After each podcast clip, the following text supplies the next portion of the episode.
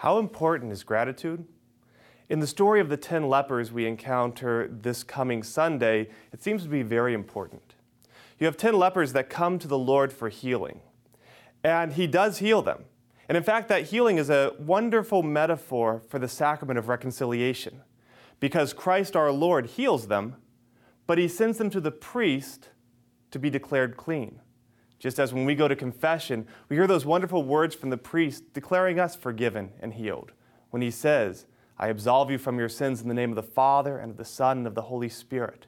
But we also know that the sacrament of reconciliation is first and foremost an encounter with Christ, who heals us through the ministry of the priest.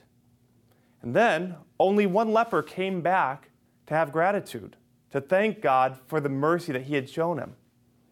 We too can so often walk out of the confessional taking it for granted.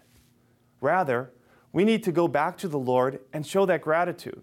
Through our words, yes, we want to say that we're thankful in our prayers of thanksgiving, but then, most especially, by conversion of life. The way we show God that we're really thankful for His mercy is by turning over a new leaf and becoming a new creation.